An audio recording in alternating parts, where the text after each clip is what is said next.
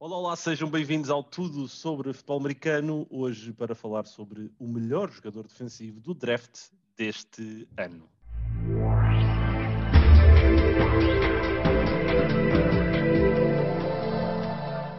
Olá, sejam bem-vindos uma vez mais ao Tudo sobre Futebol Americano. Hoje vou começar pelo inverso. Eu no final deixo sempre aquela nota de vocês deixarem os vossos, os vossos comentários na nossa hashtag NFL11 ou tudo sobre FA, mas hoje uh, vou-vos pedir no início. Deixem os vossos comentários, participem connosco na hashtag. Não se esqueçam também de ir eh, ao iTunes e deixarem lá um, um rating, deixar lá uma força, uma nota, uh, esperemos nós que positiva, um, para também continuarmos aqui a fazer este nosso trabalho, que a brincar, a brincar, já estamos aqui a caminhar quase para os 50 episódios, por isso tem sido aqui uma aposta forte do meu lado, do Pedro Fernandes e do Nuno Félix, por isso gostávamos também de ter aqui o vosso incentivo nesse sentido.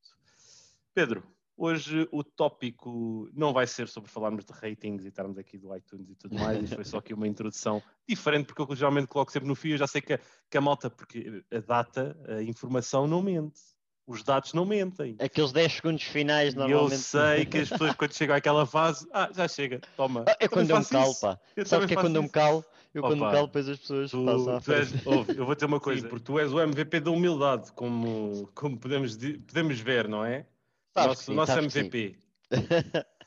Mas vá, olha, vamos então olhar aqui para o tema que interessa, porque este ano claramente é um draft ofensivo. Não há que enganar, não há que iludir, Uh, é um draft orientado para os ataques, linha ofensiva, quarterbacks e uh, receivers, também muito bom talento.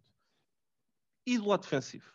A realidade é que não existe um Nick Bosa, não existe um Chase Young, não existe assim um, um, um, um jogador que nós olhemos e que ficamos completamente uh, a pensar, pá, isto vale a segunda escolha no draft, a terceira escolha no draft, Sim. a primeira escolha no draft mas a minha questão fundamentalmente para ti hoje é quem é que é para ti o melhor jogador defensivo do draft deste ano? Sim, claramente que não há nenhum, como disseste, um Chase Young ou Nick Bosa, pelo menos que se destaque na, nessa, uh, nesse sentido. As três posições acho eu mais fortes neste momento até uh, edge, linebacker e cornerback. Uh, e depois eu acho que há, há, bastantes diferenças, e isso basta seguirmos montes de analistas e vermos que cada um deles tem a sua opinião, uh, mas a opinião mais, mais consensual e que, e que eu vou concordar é o, é o Caleb Farley, cornerback de Virginia Tech, como número um jogador defensivo. Não tanto pelo que ele faz agora, porque ele, uh, porque ele já é muito bom, mas é pelo potencial que ele tem. Ele tem um potencial para ser top 5, top 3 na posição para um jogador que ainda é novo na posição de, de cornerback e, e, acho que tem tudo para ser uma estrela na NFL. Uh, eh, ele tem o problema das lesões, uh, ou, tem, ou, está com um problema de lesões, pelo menos neste momento, uh, e isso pode fazer com que ele não seja tão, tão escolhido ou tão, tão acima escolhido como é normal ou como, é, como era previsto, porque ainda por cima sendo costas, há equipas da NFL que são capazes de cortá-lo automaticamente do seu, seu quadro, mas eu acho que o Caleb Farley é o claro número um, mas acho que para número dois, então depois dá uma luta que, que é muito difícil decifrar quem é que é o número dois. Sim, olha, por acaso eu não tenho o Caleb Farley como o meu número um, uh, por isso, desde logo temos aqui já uma, uh, uma disparidade na nossa forma de olhar. Mas atenção, eu também ainda não olhei para os corners, ok? Eu ainda não analisei os corners, eu sei que tu já o fizeste, um, eu, neste momento, o meu número um, daquilo que eu tenho lido e daquilo que eu também já tive a oportunidade efetiva de olhar, é o Micah Parsons, o linebacker de Penn State. Ele é, foi um dos melhores jogadores uh, em 2019 uh, ah, em college football. Um, é um jogador preparadíssimo para, para a NFL. Ele já teve a oportunidade, uh, semana passada, de fazer também o seu uh, Pro Day. E, aliás, não sei se foi o Pro Day, foi o Pro Day do Penn State, não foi o dele, foi da, da sim, equipa sim, onde sim. tiveram vários jogadores. Aí teve lá alguns números interessantes, onde se destaca o, o, o 40 yard dash dele, os 40 jardas em 4.39. eu acho que ele é um jogador uh, que vai chegar, vai impactar e acho que vai beneficiar de uma coisa, que é deste ser um draft super ofensivo. Certo. O que é que eu quero dizer com isto? Acho que há muitas equipas que vão fazer corrida por quarterbacks maioritariamente e talvez um playmaker ou um linha ofensivo que possa de alguma forma cair um pouco mais e ele vai beneficiar e vai aterrar numa equipa ali no meio, no meio da matilha. E, e neste momento, uma equipa que para mim, se ele vai para lá, pá, Deus nos perdoe, é Denver Broncos. Se ele vai trabalhar para, ele, se ele é ali colocado no meio daquela defesa, que só por si, nós já tivemos um episódio aqui no passado uh, que chamávamos os Bad Boys à, à equipa de, de Denver, uh, é um susto, é um susto. Mas ele para mim é, é o meu número um em termos de, de jogador defensivo de, um, para o draft deste ano. O meu único, a única questão que eu tenho com o Micah Parsons, e eu também tenho, se tivesse de escolher o número 2, talvez o mais depressa eu escolheria a ele.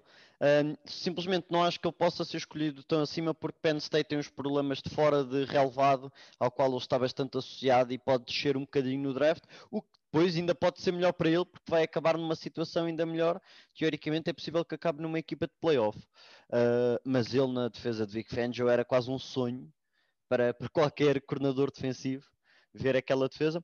Uh, também só frisar, porque agora falamos dos corners e dos linebackers, do lado da posição de edge rusher, acho que há três claros, o Gregory Rousseau de Miami, o Jalen Phillips de Miami e o Pay de Michigan, que são os três nomes mais sonantes, apesar de nenhum deles está a ser um Chase Young ou o Nick Bosa, acho que são três nomes que podem ser escolhidos cedo, porque a posição de onde jogam é premium e normalmente isso também faz com que haja uma corrida a estes jogadores, mas eu acho que há pelo menos sete nomes para além destes muito interessantes, que podem ser escolhidos no final do primeiro round ou no segundo, uh, que também podem ter impacto e por isso é mais uma posição para se ver, mas, mas entre o Micah Parsons e o Caleb Farley não há mais escolha. Sim, também acho, também acho que não. E só porque mencionaste os edge rushers, desses três nomes que tu disseste, eu tenho um uh, e novamente ainda não olhei também para as linhas defensivas, mas daquilo que já tive a oportunidade de ler e que já tinha tido a oportunidade de ver no passado, eu tenho um que estou muito curioso, que é o Jalen Phillips de Miami. Uh, Epá, não é me obrigues a concordar, também... Não me obrigues a concordar Pronto. contigo, pá. pá. Eh, eu acho que uh, finalmente, Pedro, finalmente chegamos a este ponto. Uh, não, mas eu, eu, eu acho que ele é muito curioso. Tem um, um, uma fisionomia que pode encaixar muito bem em qualquer dos sistemas defensivos da, da, NFL. Pode ser trabalhado também em sentido de ser uma melhor peça para uh, o sistema onde for parar. E, novamente, acho que pode beneficiar também de um draft novamente ofensivo, porque pode ir parar uma equipa onde não tenha que ser o jogador e que possa ser uh, uma parte fundamental do, do sistema onde for parar. Sim, concordo, concordo 100%.